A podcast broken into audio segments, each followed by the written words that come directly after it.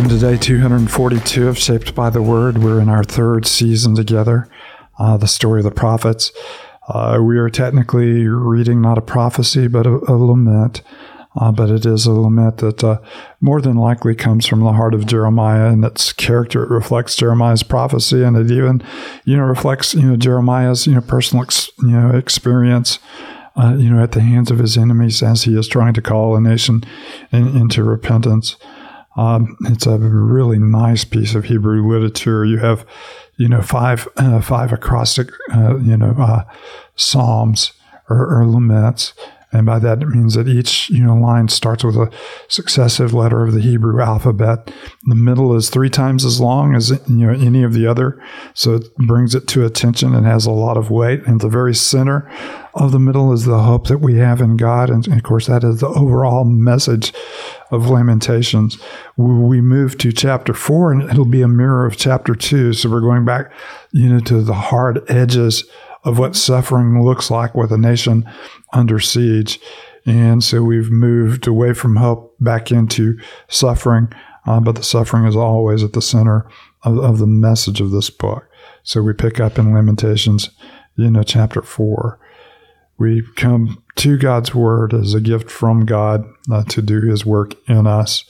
Not every genre we read of God's word is a, a, genre that we would naturally gravitate to. Lamentation is one of the, the harder you know, pieces of literature to read until, of course, you find yourself in, in deep grief and suffering. Mm-hmm. And you realize that lamentation is an invitation to bring even our most misguided complaints before God and, and, and to resolve them in Him. And uh, God is, is bigger, you know, than our, you know, delicate little prayers where we feel like everything has to be, you know, exactly right. We can bring raw emotion into the presence of the Lord. And matter of fact, that's probably the best place for us to bring it so that we can resolve it in His grace. So let's uh, just prepare our hearts as we read. Father, thank you for the gift of your word. We thank you for the beauty of your word. It expresses the heights and the depths of our experience, expresses the beauty of your grace that draws us know, to you. Uh, we thank you for how real uh, those who, who bore your word were. We thank you, Father, that they're in many ways just like us. Their experiences just like us. And, and we thank you for the call, you know, to be settled in you.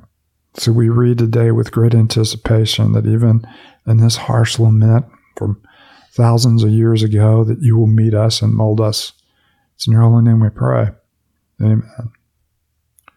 Lamentations chapter 4. How the gold has lost its luster, the fine gold become dull, sacred gems are scattered at every street corner how the precious children of Zion, once worth their weight in gold, are now considered as pots of clay, the work of a potter's hands. Even jackals offer their breasts to nurse their young, but my people have become heartless like ostriches in the desert. Because of thirst, the, its tongue sticks to the roof of its mouth. The children beg for bread, but no one gives it to them. Those who want its delicacies are destitute in the streets. Those brought up in royal purple now lie on ash heaps. The punishment of my people is greater than that of Sodom, which was overthrown in a moment without a hand turned to help her.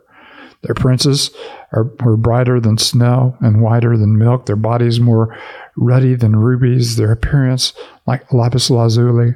But now they are blacker than soot. They are not recognized in the streets. Their skin is shriveled on their bones, has become as dry as a stick.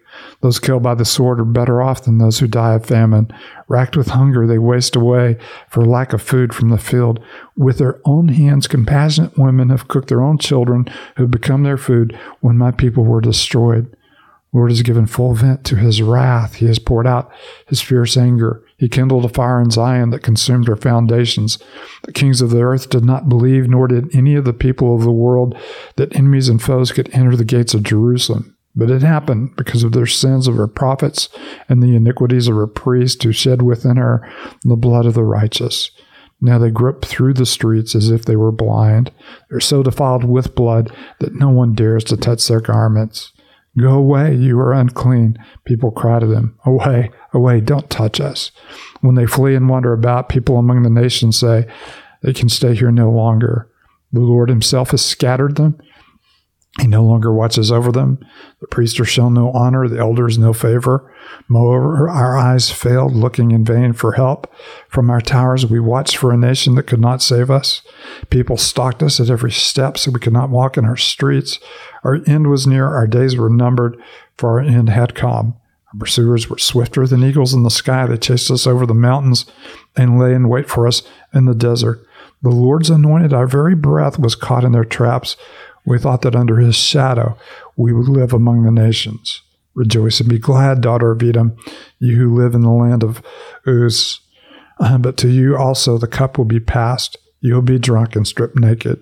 Your punishment will end, daughter of Zion. He will not prolong your exile, but he will punish your sins, daughter Edom, and expose your wickedness.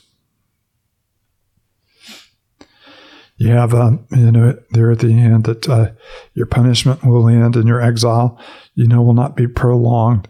And of course, that's, you know, where we have, you know, just kind of the small glimpse of hope as we move back, you know, to the peripheries and to the, you know, to the suffering, uh, you know, that we've seen in the rest of, uh, in the rest of this, you know, the rest of this lament. And you have, you know, in verse 20, the Lord's very, you know, anointed our very life and breath. You know, the Davidic king that sat on the throne that meant all is right with the world. We thought surely under the shadow, you know, of his wing, you know, that we could thrive as a nation.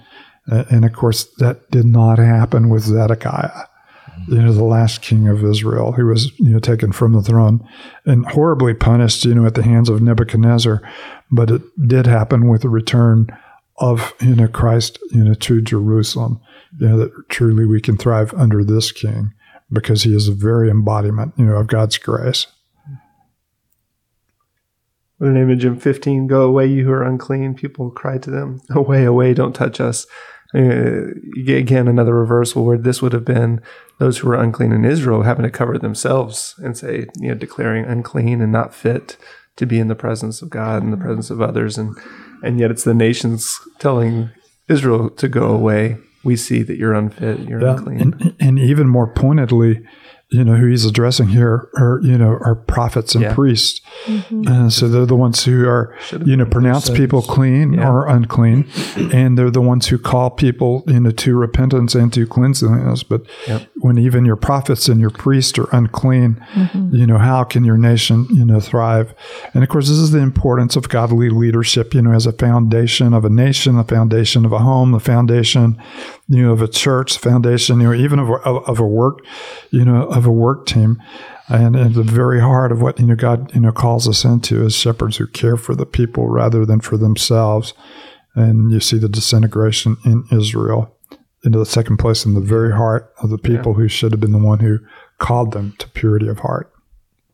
Uh, this is so wild just how far they've mm-hmm. gone from yeah. what they what the Lord desired for them, what they were supposed to be to the nations. Now the nations don't even want them, and mm-hmm. they're scattered, and you know the priests show no honor, the elders no favor, and uh, it's just hard to read, you know, because we read through the storyline of Scripture, you mm-hmm. know, in last season, and so we we know the story and we know where it started and we know where it's going, but these are just those difficult moments to have to read and and and just consider how far they've gone, and makes us consider, you know, where are we and and where's our faithfulness and and and service to the Lord. Yeah, like what you said, they've they've gone from the highest of heights to the lowest of lows because they've gone from people who are eating delicacies to not even being able to provide for their children, and so um, this is uh, and, and I'm really um, even intrigued because he says in three that they have become heartless. So even in this, there's still not a heart shift for them. They're still as, as ostriches in the desert, which is quite sad. yeah, ostriches are, are, famous for you know laying a leg and, and laying a leg, Lay, laying an egg and, and abandoning it. Yeah. yeah, you know, and uh, you have of course the the, uh, the ugliest expression of this. Even moms who were once compassionate end up. Mm-hmm you know, cooking their own children, which, you know, did happen in the siege of Samaria and, and is implied may have happened also around the siege of Jerusalem, you know, that uh, there's just a sense of desperation, which is beyond anything we could possibly imagine, the mm-hmm. experience, you know, that we could possibly, you know, imagine. But even even in that sense, uh, people, you know, once they've abandoned God, move into some really dark and some ugly places and mm-hmm. you know in desperation and self-preservation. Mm-hmm. and that's what Israel has been reduced to or Judah and Israel have been well, you know it, yeah. You know it's bad when the gold has lost its luster it's it's uh it's luster. It, it's dull. The gems are just scattered or when a, the ostrich that, lays a leg. Yeah. well, to the ostrich we went on the safari and they had ostriches and they are heartless creatures. Um guarantee that but it's just like everything that you know was valued is not valued and it's just it's just like everything seems upside down right now and in need of a savior maybe yeah in, in, the hebrew it's actually you know it's it's a you know the gold has corroded which you know gold in and of itself you know cannot you know cannot do mm-hmm. you know pure pure gold but you know it's, it's just like common you know like common iron it's now rusted it's now corroded it's and what he's saying the things that you once you know thought mm-hmm. were so precious to you yeah. they're they're absolutely worthless mm-hmm. in, in a moment of calamity in a moment of hope and, and, of course, if you go back, you know, to the prophecies of Jeremiah, talks about the ridiculousness of the idols that you have mm-hmm. worshipped because they, they look nice on yourself but they cannot help you in a time of need. Mm-hmm. Only the Lord has, only the Lord can do this, and you have rejected Him. And we, I mean, we even see a little bit of that in 17, where mm-hmm. moreover our eyes failed, looking in vain for help from our towers we watched for a nation you know, that mm-hmm. could not save mm-hmm. us. We longed for our our idols to come, you know, for those that we hoped in or those who we entrusted ourselves to, partnered with. No, you, you have, you know, kind of that threefold move, you know, relying on our kings and our priests, and they failed us, relying on our wealth, and it failed us, you know, relying on other nations and our allies, and, and they failed us. And of course, you know, the very heart of this, you know, uh, back in you know, the middle of chapter three, but, you know, is the Lord's unfailing love and the Lord's great compassion, mm-hmm. and yet they rejected the one who was, you know, unfailing in his devotion and great in his love and, and compassionate. And, and, of course, that is a harsh picture of idolatry. We trust in people, we trust in our stuff, we trust in, you know, uh, our our alliances, and we feel secure not because we're secure mm-hmm. in the Lord, but because we're secure in all these nice, comfortable things you know, that, that surround us. Mm-hmm. David, do you mind closing us with a word of prayer? No, let's pray. Father, how incredible that when when we rejected you, you did not reject us, um, and you sent your Son for us. Um, and so, Father, we thank you for your grace and your mercy, and how when we were heartless, you and your grace gave us new hearts.